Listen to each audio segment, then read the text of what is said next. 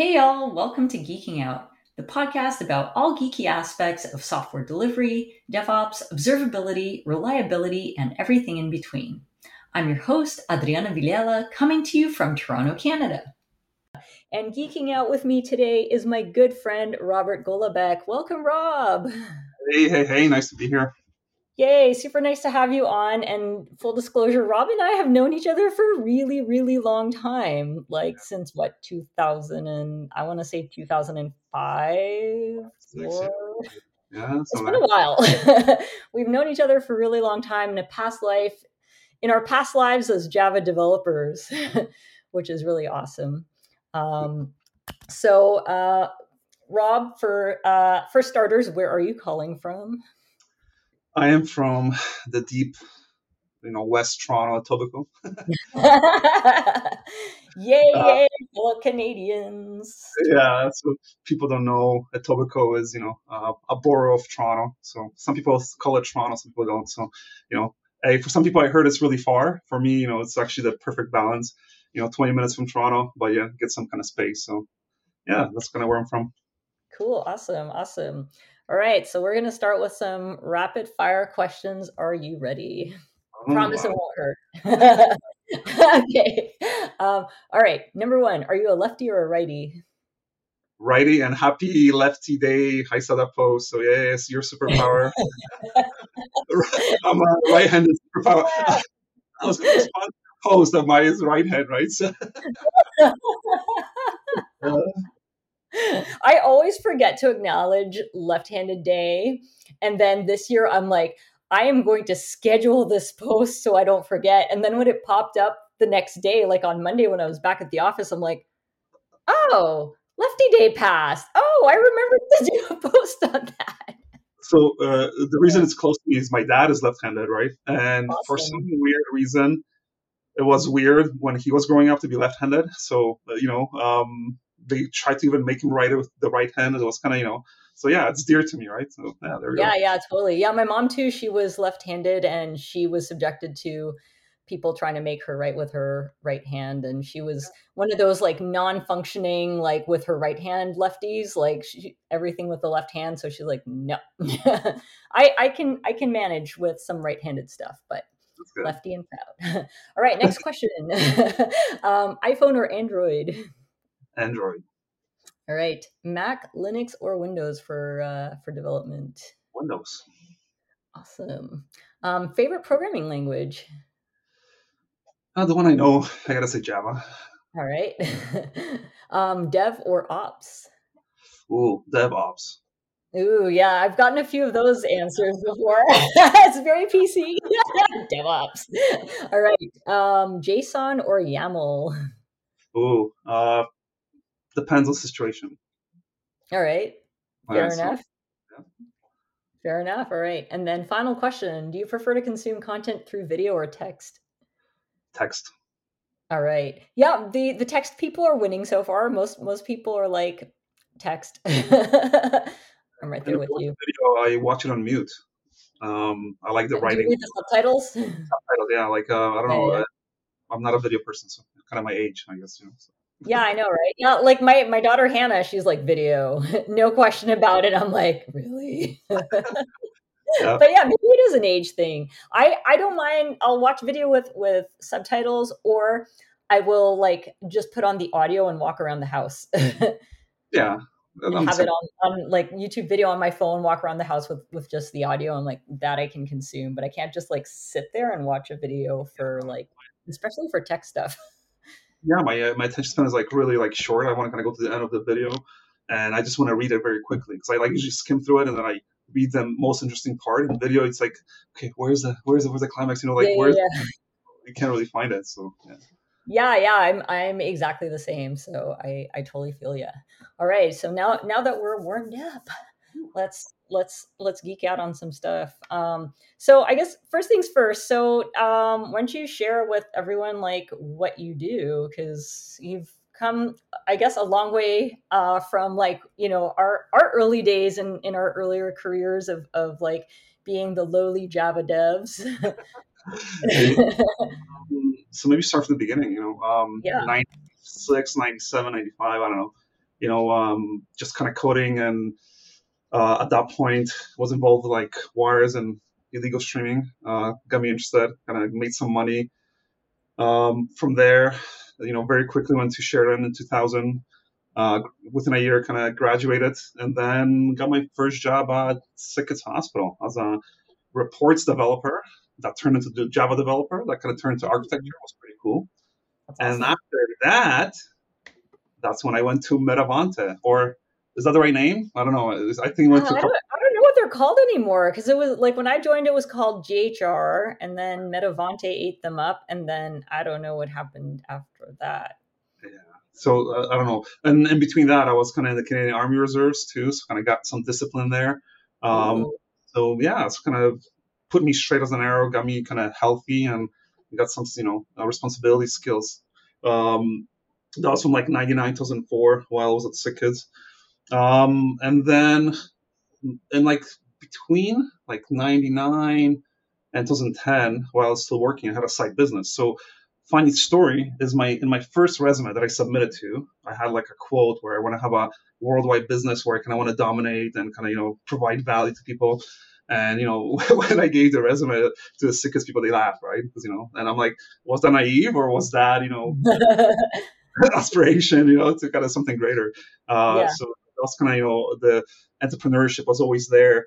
Looking backwards, you know, maybe a little naive, but you know, it's kind of inspiring to something greater was you know kind of my goal. Um, so yeah, so that was kind of my beginnings of trying to take over the world, Pinky and the Brain.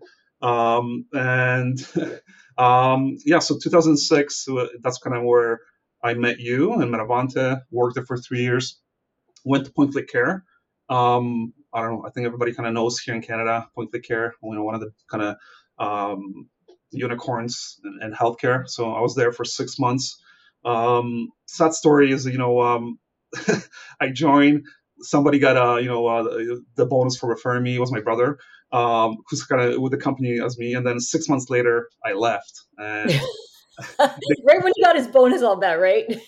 so they changed the rule after me. After me, I think they even call it the Rob rule that you know uh, referrals be you know you got to work there a little bit longer. I didn't do it on purpose. It was just kind of you know um, that's kind of when I started my business after Point Click Care. Um, yeah. You know, um, got my first contract, kind of you know, kind of working, and actually was with SickKids too, uh, developing their platform, uh, and that's kind of where my journey started. Um, and we're here today.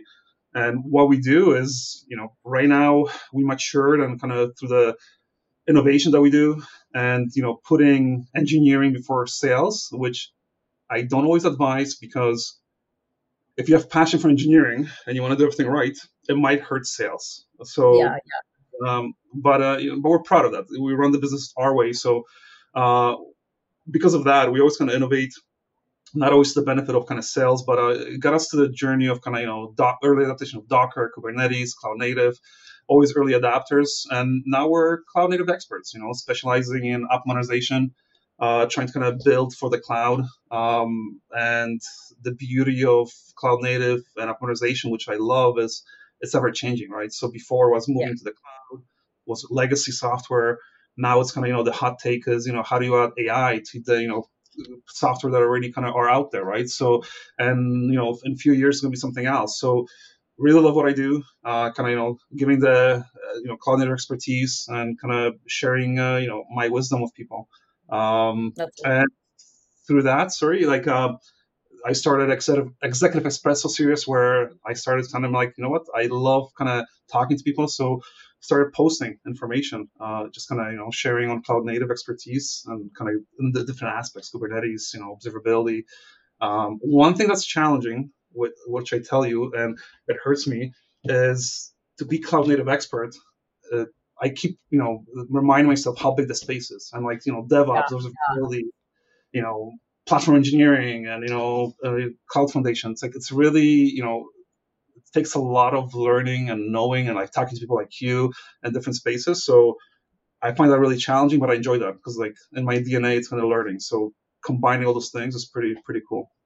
Yeah, that's awesome. And uh, you know, it's it, you touched on on something really important, which is like the cloud native space is ginormous, and technology is ginormous, and there's like a new thing out all the time. So then, like, you can't stay on top of everything. So how do you pick like what you focus on as a result of that? so uh, we can bring up, you know, maybe uh, you know when you're doing the edits, you can bring up the you know the landscape of uh, the cloud native landscape, and I don't know how many tools they have now, maybe 200, 300, for you know oh a lot. Uh, so what we focus on is opinionated experience technologies that we use. Uh, so kind of we call it our tech stack, kind of powered by open source software, and we chose some tools, right? Uh, as the starting point. Um, now, when we go to clients and kind of try to kind of give our opinions, it's based on that. Now, yeah. um, it's also being open to other tools. But when you choose a tool, let's let it be mature. Uh, you know, uh, let it be kind of used by people. Let it be a supporting community. Uh, we did a mistake before in the past where we were too early of an adapter, and you pay the price. Like mm, I think, yeah, yeah. I think we did it with Angular too like we did way too fast. It was like you know when Angular kind of went through versions of like you know one to two to like was Angular one, then it was two, then it jumped all the way to five. It was too early. I wish we waited a little bit and kind of you know kind of used it maybe a little bit later. Uh, and same with these tools. So kind of we broke it down into different tools. You know, for security, it's Falco, you know, Consul, Vault, Keycloak, kind of maybe HashiCorp, HashiCorp uh, kind of world. Um, and then you know for for kind of cluster resources, Postgres, Redis, OpenSearch, Kafka. So you can see it's like main kind of tools that we kind of use. And observability, yeah. uh, you know, Prometheus stack, Kubernetes Prometheus stack, Sentry, uh, Jaeger, Loki, kind of, you know, um, making sure that we center around those tools and then making sure that adding principal infrastructure as code kind of on top of that and kind of you know, on top of Google. That's kind of how we choose chose the tools. Um, and that's like the starting point, right? Um, yeah you can see for observability, I think it's a very similar stack as Logz.io uses, or anybody kind of, uh, you know, those are, seem to be the main kind of, uh, you know, open source tools that are out there. Um, and there's a lot of support for them. So that's kind of the biggest kind of aspect of selecting them, and they're really good, right? Uh, so yeah, that's yeah. kind of how we use them. Um, and but the biggest thing is, uh, you know, through clients and like through conversations, you always learn about the new tools. So best way is to throw your tools out there and then tell you some, you know, uh, like with the conference we went to, I think it was from you, you, you threw on tool, um, and I forget the name of it, um, that I never knew about. And I was like, okay, you know, that's a pretty, also platform engineering, I think, or I can't remember which tool it was, but you were using your presentation. oh, yeah, um, uh, Kratix.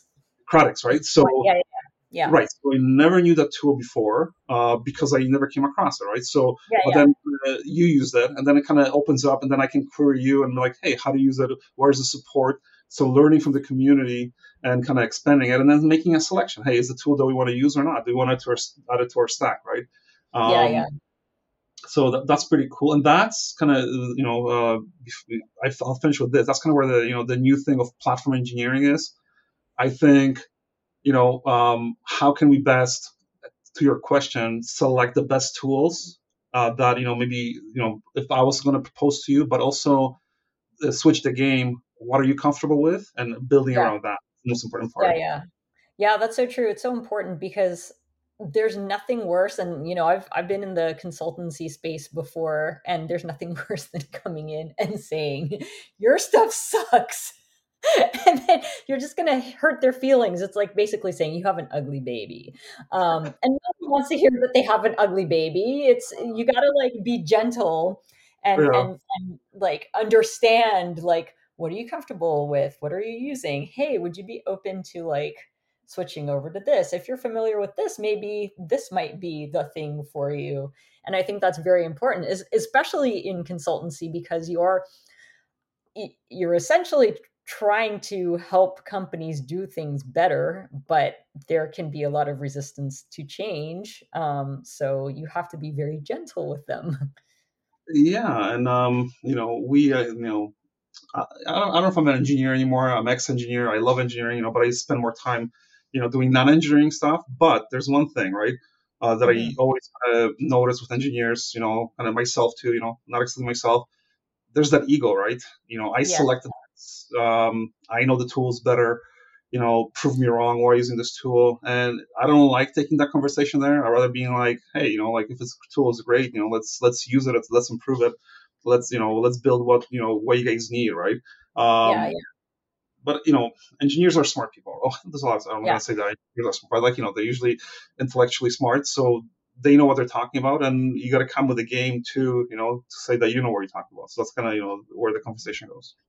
Yeah, yeah, absolutely. Um, it's it's definitely a fine line, and I think one of the things in engineering that, and and I think, and engineering is an art form, really, and I think that goes to say for any any type of art form, is that sometimes like we tend to fall in love with our code, with our technology, with the things that we create, but the best thing that we can do for our art is to like give it some sort of a seed so that it can grow whether it's like hey that sparks another idea where someone's like hey you know what? You could do this a little bit better. I like where you started but i think this is how it can be improved.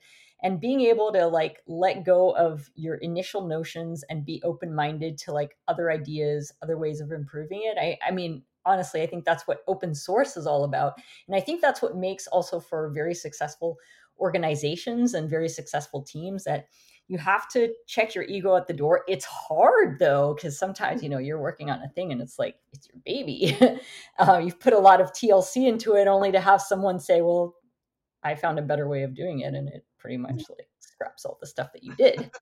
uh, so that, that can hurt, but also recognizing that maybe your initial work, even though it's being discarded, inspired somebody to come up with a better way of doing things. Yeah, I was gonna I was gonna ask you what do you what do you think is the best way of uh, you know judging that right? Like how does how do you best put it out there? You kind of answer it. I guess open source, right? Kind of let the community play with it. Um, any other kind of ways you would kind of try it out? Kind of let kind of people give you opinions in a you know non-hateful, controlled Yeah, fashion. yeah. I mean, just like generally, like just having conversations. I think, um, it. I think it all comes back to community, whether it's like putting it out there through open source or like writing about it in a blog post or having a conversation with somebody. Um, like finding finding ways to make those those connections. Um, I think is probably the best way, but you can't do that without it being out there in some form or another. I think. Yeah, like uh, you know, I really like kind of in my recent time writing, right? So got me thinking and expressing and talking to people, right? Um, and then the biggest thing is taking that feedback in a positive way. You know, like Yeah. first, you know, reactions like, "Oh man, why did he say it that way?" But then it's like, "Why did he say it that way?" You know, maybe Yeah. you know, and, and explore that a little bit more, right? Um, and it's got to, you know, and then you meet the person, and then you have a different kind of perspective. Uh, and then maybe you can you can change, or you don't have to change. The biggest Yeah. thing is you have to agree with them either, right? Like, uh, Yeah, yeah, absolutely. But I, I think the most important thing is that someone offering an opinion forces you to take a step back and rethink it. And it, it's like what you said. I'll either agree or, hey, you know, there, there's something to that statement. Maybe I'll tweak it or take some of that into consideration. Or like, no, no, I actually think my way is the better way. I've given it some thought, and that's perfectly all right. Yeah, and then you, and you might have uh, you know uh, different motives too, right? Like uh, it could Yeah, be business case, could be technology, could be uh, different case. Um, uh, just recently, we had somebody come in and like they had an objective of looking from a this kind of zoom was monetary zoom, and it's like um, that's one way of looking at it, right? Um, and because it's a business, you know, client, uh, they're gonna push it in that way. Now, yeah, uh, as an engineer, the most frustrating part is uh, um, is letting you know let go of your best practices, and then because you know most of the times client is right quotes uh, you, you know you, you you try to kind of you know make them happy, but uh, you got to really put your ego away. Um, you know, and also put away "I told you so" because I I believe in even in, the, in that scenario. Um, business person could be right because now they're coming from their perspective and they might have limits. So, uh, you know, that's kind of, you know, so you got to look at it from that angle, ego, ego, from technology, from business, and kind of, you know, move the you know, conversation forward. yeah, yeah. That makes a lot of sense. I, I think at the end of the day is you just have to be open minded. Yeah. So, So, um, you know, of, of all the technologies that you've been working with, um, what what's the one that's like really exciting you right now? I love uh, you know uh, conversational AI. Oh yeah. I, oh, um, so and applying it to any domain. Uh, we're just working actually uh, with Pat, uh, working on conversational Kubebot, uh, where you can talk to it in human language and get. Oh, nice! Is that something you guys are developing? Yeah, we're developing it. I want to release it. Uh, it's kind of you know uh, started as a kind of small project because uh, we have uh, we're in a grander schemes working on enterprise search and we call it conversational enterprise search. Yeah. And we call it like next on knowledge knowledge based economy where knowledge is king and you know how can you take that knowledge and how can you converse with it right at a basic basic, basic level right and yeah. applying it in Kubebot you know hey get all the resources you know all the material from kind of Kubebot and and then and then you know um, suck it in use kind of you know uh, NLU NLP NLG, kind of all the kind of you know uh, natural language processing, you know, human language kind of processing. So you can you're able to uh, create something where it's your human assistant, right? So uh, you know, my yeah. my goal is like I never want to remember a Kubernetes command, and with this, we already have a prototype where, where, it's like, hey, you know, uh, tell me the status of the system and list all the pods or something, right? Or be like, oh my god, that's so cool. So, I cannot tell you like how many times like if I'm away from Kubernetes for a while, I have to like Google this stuff, or like now I have a GitHub repo where I just have like a README with all of my go to Kubernetes commands because I forget that stuff, especially the gnarly ones. Like, how do you like freaking you know go through your logs in Kubernetes, or or like how do you log into uh, to your pod, like in, into your container in your pod, like. Eh. I'm with you, man. I, I have a I have a folder uh, with documents, and it's for like Kubernetes, you know, Docker, this, this, this, and I'm like, you know, get lost in those, and then, that then it's like searching through those, dot you know, commands. So, so we're applying this, you know, um, enterprise search and conversational search to, you know, Kubernetes and, and, and observability, and you know, trying to kind of ties into AI ops. Uh, so, I, I'm I'm I'm in awe, and you know how powerful you know large uh, language models are uh, and applied in the right case um, yeah how powerful. Like, I'm going to write a blog. You know, uh, it's on my to do. I kind of have a draft format where take it from a different angle, right? How yeah. you know how these AI tools can help the world, right? Uh, I see yeah. too much boom and doom, kind of you know, hey, they're going to break this, break that. It's going to take over control. Yes, everything, right? You know, we have the biggest case of nuclear power. You know, it's used for good, it's for bad. Um, you know, it's our human choice to use it for the good, right? And I'm, yeah, I'm. I'm always optimist. So like, I love it because it can apply so many, you know, like I guess we just combine like the few elements, you know, AI, you know, search and, and observability and Kubernetes and boom, you know, like, that's something we're working on. So that yeah. goes back to engineering uh, and, and, and yeah. you know, working cool stuff. So that's, it's pretty, uh, so that's kind of, yeah, that's kind of what I really enjoy. That is super cool. Yeah, it, it's funny because I, I, think AI has definitely become a hot topic because it's come up more than once in, in this podcast. Um, I think like, and I, you know, like I, I think my first dabbling into AI was like using DALL-E for uh, for generating like images for my uh, for my presentations. That was kind of my my first one where I'm like, oh my god, this is the coolest thing. I can tell it to print like to generate pictures of llamas doing funny things. What?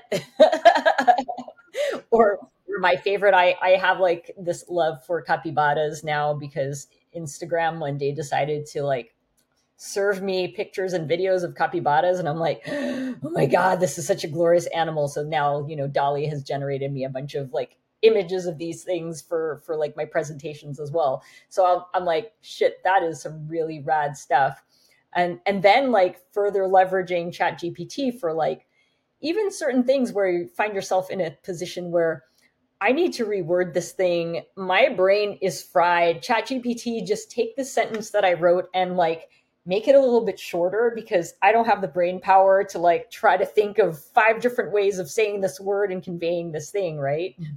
So you're, you're touching something pretty cool, right? So um, it, it, takes you to the next level. And you know how some people say it actually does it for you? It doesn't because it doesn't. I can smell like you know when a marketing person talks about technology thing and it kind of doesn't make sense. And then when a techie will use the same kind of, and they will just rephrase it, there's a difference. So it's yeah, such a. Yeah. yeah, I love it. It's yeah, so it's it's been changing. Like uh, yeah, so we applied it kind of all over the place. So, so and you know, again, combining AI observability, DevOps, like ah. yeah, it's gonna be mind blowing. It's gonna be mind blowing, and I I think people forget that like it's not like AI, as you said, AI is not going to do all the work for you. You still need the the human touch to guide it in the direction, and then you still have to vet it because sometimes AI spits out some dumb ass shit, and you're like, no, I do not want this. and then you just rephrase the question, like I you know, at first when I heard the the term prompt engineer, I'm like, ha ha ha, that's so hokey. But like we've been prompt engineers for a while now, if you think about it in software, because that is essentially what we do when we do a Google search, right? Especially when we're trying to solve a gnarly ass problem. And, you know, you, you Google, you enter a particular search term, and then you're like refining, refining, refining until you're like, oh, you know what? That's not even the right question that I have to ask. But now I've got enough information that I know the right question to ask. And that's essentially what a prompt engineer does. It's just now the, the floodgates have opened in, in terms of what it provides you, right? It's more than just those Google search results, it's more contextual information. Yeah, yeah. So, um, you know, um, I agree with you 100%. So I don't know what prompt engineering was that I was doing prompt engineering, right? Before yeah, was, yeah. Because I was doing what you said. Like, it was kind of like the engineering brain's like, okay, I'm going to do it this way. I want to ask it that way. Oh, it's pretty cool. And then you start learning from it. And then, yeah, you were engineering a prompt, right? You know, as a, you know, as a, you know, CEO, write me, uh, you know, the, kind of an email to buy, you know, on this promotion. beautiful. um, another thing that I want to ask is like, you know, we, we both came about in technology before there was such a thing as like cloud, Kubernetes, like, you know, we were we we are children of the monolithic era. Yeah. of Java enterprise servers, which are, are no longer. I don't know if I miss it or if I'm glad that that stuff's gone. um, how how did you um, like what what was like your foray into into Kubernetes? Like what what led you in that path?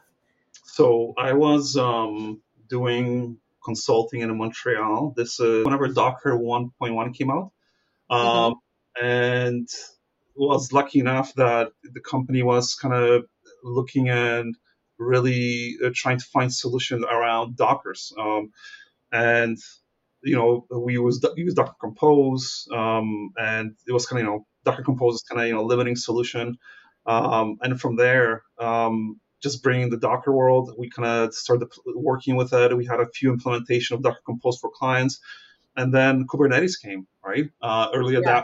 adapters, kind of jumped on that because uh, there was a limitation of uh, you know, um, controlling and, and deploying uh, Dockers without a kind of orchestration platform. Uh, so we kind of start building for Google and Kubernetes um, and creating our own kind of platform to uh, with the CLI uh, to, on how to deploy ordering. So we were kind of early kind of working on it and, and the tools that we have right now. We're in, yeah. we're in there, so we kind of build them ourselves. Uh, so that's kind of that's how we jumped on it. So it was through a client, and then just thinking that it's really cool how you can kind of abstract like you know to an OS level virtualize a little kind of you know component. It was just kind of groundbreaking, right? It was kind of like you know like even though Linux had it before, putting it in kind of element where you know hey uh, you know I was uh, using Eclipse and then uh, instead of deploying uh, MySQL on my Windows box at the time. Uh, we deployed it in Kubernetes, which you, which you, sorry, uh, in Docker, which you can kind of you know start and turn on and off. It wasn't some kind of heavy Windows or Mac installation that kind of it was just bring it up, the Docker's there, and connect to it. And I was like, man, that's pretty cool, right? And then yeah, yeah. And I'm like, man, like I don't know, as an engineer, it was kind of groundbreaking. Uh, yeah, like I know, totally agree. Like tech porn, I'm like, it's like, oh my, oh my god, like what are you doing? so, uh, and then um, not a lot of people were working on it, but we, we had some solutions. And then Kubernetes was the next kind of level. You know, um, yeah, Kubernetes is complex, right? Um, it's not easy. Yeah. Um, you know, I wouldn't say for everybody to use it. There's a good case for it, uh, but you know, like those benefits that it brought were pretty cool in terms of kind of working with containers and providing the networking and deploying. So kind of building around that was, you know, that's kind of our first foray to it, and it just continued until now. Yeah, I, I, I think that's uh, such a really good point on like the containerization is the gateway drug, right, to to Kubernetes. Yeah. I mean, it, it really is like you know Docker in itself was like awesome, and then you're like, oh shit, now I've got to manage these Docker containers in tandem and figure out all this like stuff the networking and stuff between them. And then docker compose kind of helps you with that. And you're like okay that's better. And then you realize i need a little more umph oh kubernetes is like the next natural evolution of it where you're like oh my god this makes things so much easier. But then at the same time it's like my life is hell. it's like you can't win, right? Like it solves a problem, but then it brings on additional complexity because it is such a complex tool, but so cool. Yeah, somebody, you know, I, I keep following kind of some questions, you know, when to use Kubernetes and people are against it and the, you know, big projects, small projects. I, you know, I have a simple answer. The community of tools is so big right now. You're, you got to use it because you know everybody's kind of working towards one goal, and that's the beauty of it, right? Uh, yes, it's complex. Yes, it's hard. Uh, yes, you got to have, you know, that's what we try to make it easier. Yes, you got to remember that the, you know, managed Kubernetes is a little bit easier, but dealing with it overall, it brings complexities. But having every single tool, like cloud native tool, you go into a landscape, every single tool is deployable on uh, on Kubernetes, right? Or, yeah, or so having that power, you know, you know, and building from infrastructure as code and kind of Helm chart and, and combining it all together the power is there. That's kind of what I think is you know the, the biggest benefit. Um, so yeah, like use it and, and, use it smartly. You know, if somebody asks you when to use it or if it's good or bad, man, that's a wrong question. It's it's you know it's yeah. you find a problem and you know um, there's solutions for it and, and, you know if you want to build a WordPress site, you know uh, build it on uh, WordPress.org or something, right? Like if uh, or if you want to deploy, you know, WordPress and Kubernetes, deploy in Kubernetes. What is your need? What is your yeah. problem? So, uh, yeah, yeah, I, I, I, totally agree. And that it, it's funny because I was having a similar discussion with with folks today where um, I was uh, chatting about Kubernetes and Nomad and how you know like. It, there's no a lot of people talk about it in terms of a versus thing but it's like what is your use case like when I worked at Tucows, it was a nomad shop, and it made sense because they hosted like they had their own data centers, um, which meant that like when they tried to um, start up their own Kubernetes clusters in their own data center, that's like you are creating your clusters from scratch, you know, uh, which is a horrible, horrible experience. Um, versus if they had if they were using public cloud and have access to like managed Kubernetes, maybe that would have changed the conversation. But at the time, you know, using data centers, well, between running Nomad in a data center versus running Kubernetes in a data center, it's a lot easier to manage a Nomad cluster compared to a Kubernetes cluster.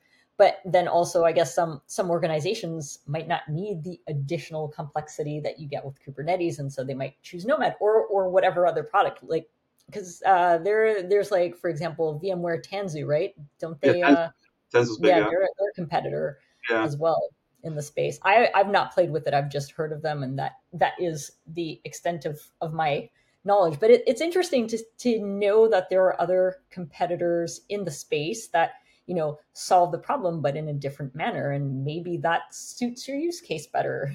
Yeah. Um, so when we were working um, like a few years ago, I felt was nightmare to have Kubernetes on premises or data center. To your point, right? Mm-hmm. no yeah, matter yeah.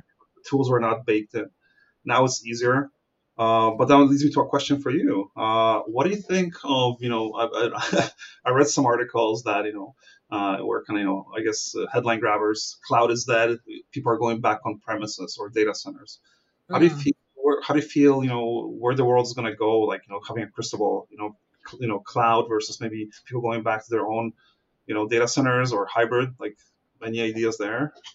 I i think it's going to be a hybrid thing. Because I, I here's here's my take on cloud. Like i think cloud abstracts a lot of the complexity that you would have for managing your own data center. And i think to a certain extent you can even you can even manage the complexity of running your own data center through tools like OpenStack. And I think Azure has a thing called Azure Stack, and I'm sure like the other cloud providers have their own thing as well. So you're basically having like the same nice little infrastructure as code convenience in your data center rather than hosting in in in public cloud. Now, I think a lot of people treated like there was this me- mega rush to public cloud. I think because a it was easy and b there was a lot of hype, and so and, and then people forgot to look at the cost, um, where they're like, oh, this stuff is limitless. No, until you get your first cloud bill and you're like, shit, that was a massive cloud bill. Did I actually need all that stuff? But in terms of like leaving it to somebody else to manage your infrastructure, awesome, but you have to be super, super mindful of your costs. Whereas when you're running your own data center, you are so mindful of your costs because you are keeping an eye on that budget like a hawk, right? It's like, no, I do not have extra rack space. Oh, I have to like, I, I ran into an issue when I worked at Bank of Montreal where we were setting up a new, a new, um, like physical, we had to buy new physical server. There was no rack space. They had to like find, they had to buy a rack. They, and because there was no rack space they had to like lay in the electrical work to be able to rack up that server. Like there was all this stuff that you take for granted when you're when you're running in in public cloud. So yeah um i think it's going to be both. Um i'm just a you know, proponent that it's really hard for data centers specifically the smaller ones replicate the security right? How do you do that? Yeah yeah. Um, so you have these billion dollar clouds and their day in day out is they go to an office and they think how to make it better, how to make it better. Uh, and over there, you know, yes, you can now. There's great tools from a lot of clouds to have infrastructure, kind of as code um, infrastructure, cloud foundations for your data center. But that investment, continuous investment into securing it, that's what worries me, right? Um, yeah. maybe like to your point, I'm hearing horror stories with um, managed, you know, services and cloud and uh, cloud bills um, that it might be more efficient, you know, more kind of you know cost uh, efficient to have it that data center, right? Because the cloud costs are so like you know so huge, right? Like so.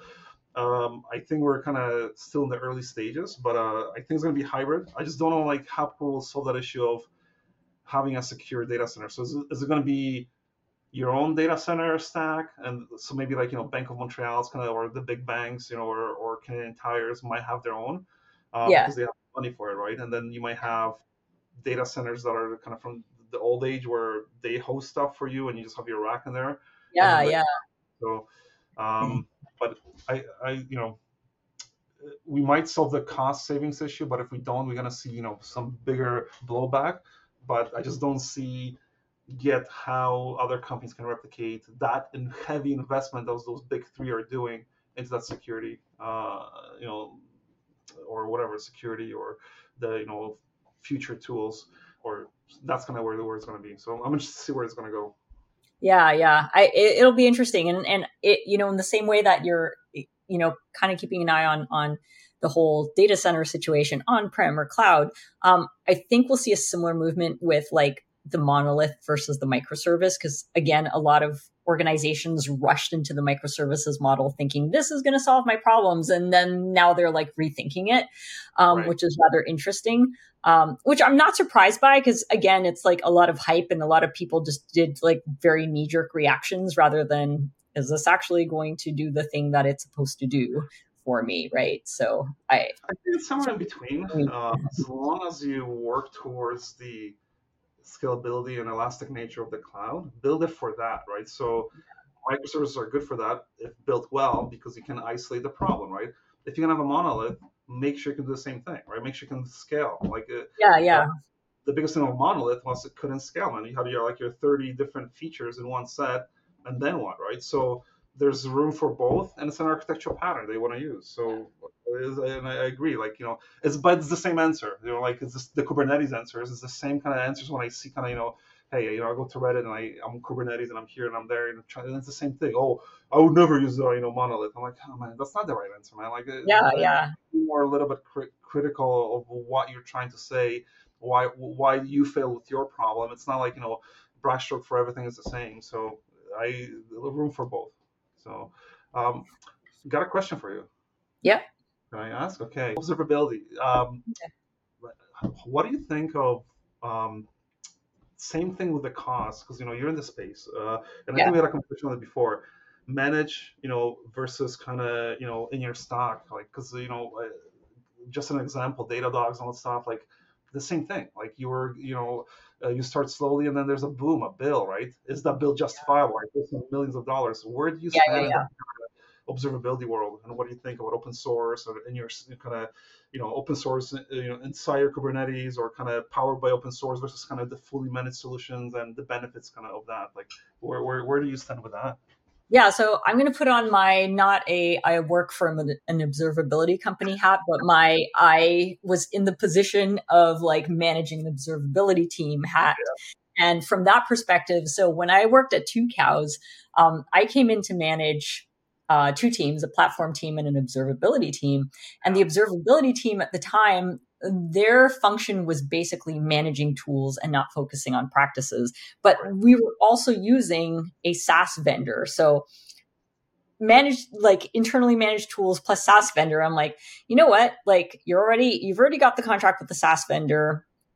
Let's use that as the standard. Let's ditch the internal tools so then we can focus on practices and focus then on making sure that people are doing observability properly and making sure that we standardize on open telemetry because this was like the early days of open telemetry so like traces weren't even general availability. Now we're at the point where like traces are general availability metrics are general availability and i think logs are stable but depending on the language it's like the the specification is stable but not not it's on a per language basis like where where things are. But long story short like open telemetry has evolved a lot. And for me, it was more important coming into that team, making sure that the organization was doing observability properly rather than focusing on, on maintaining tools because if you're so focused on maintaining tools, then what's to say that you're actually doing observability properly? So we wanted to set out a set of best practices across the org.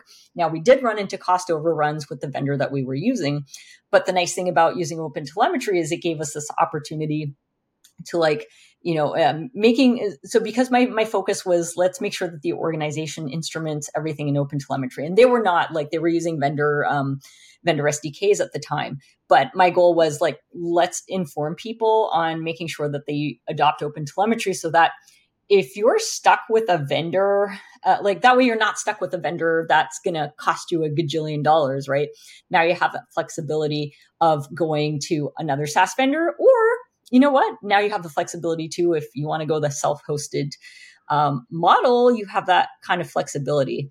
But yeah, you you definitely have. I, I feel like when you're evaluating vendor, you have to know what what you're getting in bed with because like as soon as with that particular vendor we started moving away from their sdks and started using open telemetry the cost shot up because they supported open telemetry but like they treated the open telemetry stuff as like extra i don't know extra like nodes or whatever uh, extra containers or some i forget what it was but our cost shot up. It was it was shockingly horrifyingly expensive as a as a result. So i think you need to know you, you need to understand the cost model up front. Unfortunately a lot of vendors have very complex costing um, models which right then that makes it a little bit tricky. But yeah. So now we jump into open telemetry question. So when you when you said that, um, if you design it properly, do you think you can very easily exchange the tools because your best practices are kind of built on open telemetry?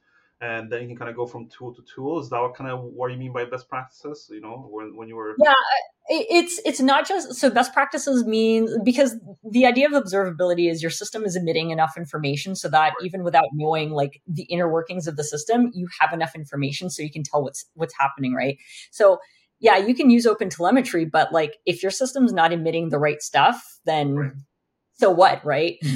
um, and it's a combination of like emitting the right stuff and also making sure that the vendor is representing the information. So then when you instrument using open telemetry, the thing that differentiates the vendors is how they render that information. Is this going to be useful to you? So it's a combination of making sure that the the code is instrumented properly and and also is this thing showing up in a way that's useful to you so that you can troubleshoot, right? So that that I think becomes becomes the trick.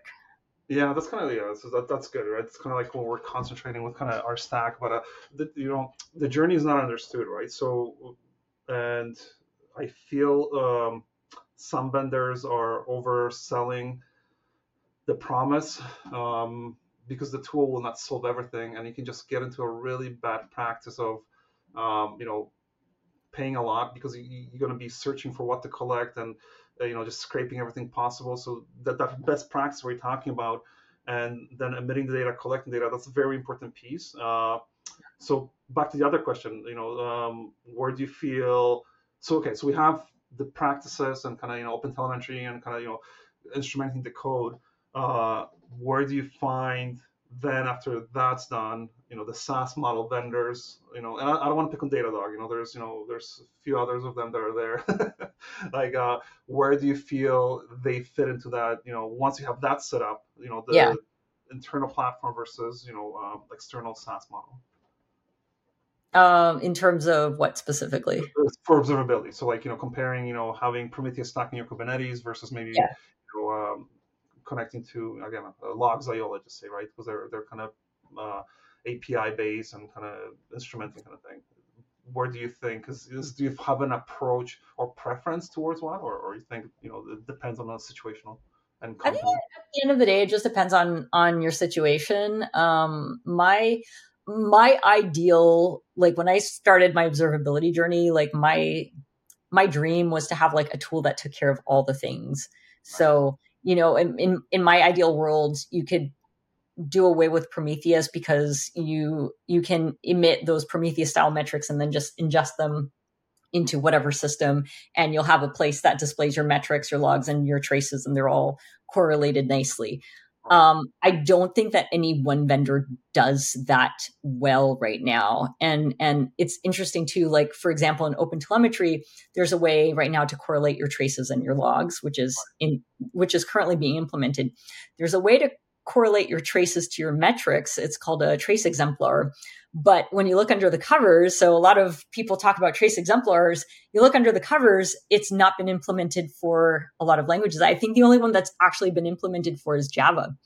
Um, so, so then you'll see actually a lot of vendors that will do that correlation in the tool itself and not use OpenTelemetry for it, which is quite interesting. So there's still there's still some work to be done. Um, it'll it'll be it'll be interesting to see where where things go that's an interesting problem that, that, that, that I feel we always face. Can uh, because they're so wide to, kind of adapt to so many different languages and tools and stuff and open it up and making sure can one company be doing everything well it goes back to kind of you know uh, can apple do everything well can microsoft do everything well you know like uh, at what point can you invest in everything right so that's going to be interesting yeah. to see um, i know there's some uh, I, in, when i was uh, talking to somebody at a conference um, what's going to happen eventually is people going to be really buying out each other, right? We're going to reach that level where yeah, yeah, yeah, absolutely, uh, where they're going to be eating up, and then um, you know, hey, these guys are doing good. This uh, this level of observability, observability, combine it together, and then uh, you know, let's see if that works. Uh, I think uh, so uh, I spoke to you about it as well, kind of because uh, you know uh, where, where you are. So that's going to happen. That's good and bad because uh, that will kind of go to your point where maybe somebody's going to be able to create that, that kind of one tool. Uh, yeah. But, but waiting to see if there's going to be enough appetite and investment to make those different parts of the tool well structured. So it's pretty cool. Pretty cool. Uh, you know, this whole observability is just so so so crazy, so vast. Um, you can spend just like you know just you know, and you can you can spend a world and you know all your time reading about it, and you still can kind of you know tackle the fraction of it, right? So it's, it's oh yeah, absolutely. I know I, I, do this for a living, and I'm like I've barely scratched the surface. well, cool. We are just coming up on time, so for parting words, do you have any like awesome advice that you want to share with our lovely audience? Uh, man, uh, go slow. Uh, talk to experts. Uh, yeah. Uh, if you do things, try to do them right the first time, but don't be afraid to fail and iterate, right? So it's kind of you know challenging aspect there. Um, but yeah, you know maybe for people that are starting out, you know, uh, touch technology, uh, uh, it's here with us. Um, for AI, embrace it, don't hate it. Uh, it's here with us. You know, there's ways of things figuring it out. Um, as long as we have a you know uh, positive uh, outlook for what we want to do. We're humans are very smart. We're going to solve it. So that's kind of the approach I take to all these different things that are coming out. uh, maybe because we're techies, we enjoy it more because we see the potential of it, and I see huge potential and just where the world's going, uh, you know, in a very good way, very positive, you know, positive way. So yeah. Totally. That that's awesome. That, those are great words of wisdom. Well, thanks so much, Rob, for geeking out with me today. Y'all don't forget to subscribe and be sure to check the show notes for additional resources and to connect with us and our guests on social media. Until next time. Peace out and geek out. Geeking Out is hosted and produced by me, Adriana Villela. I also compose and perform the theme music on my trusty clarinet. Geeking Out is also produced by my mm-hmm. daughter, Hannah Maxwell, who incidentally designed all of the cool graphics. Be sure to follow us on all the socials by going to bento.me slash geeking out.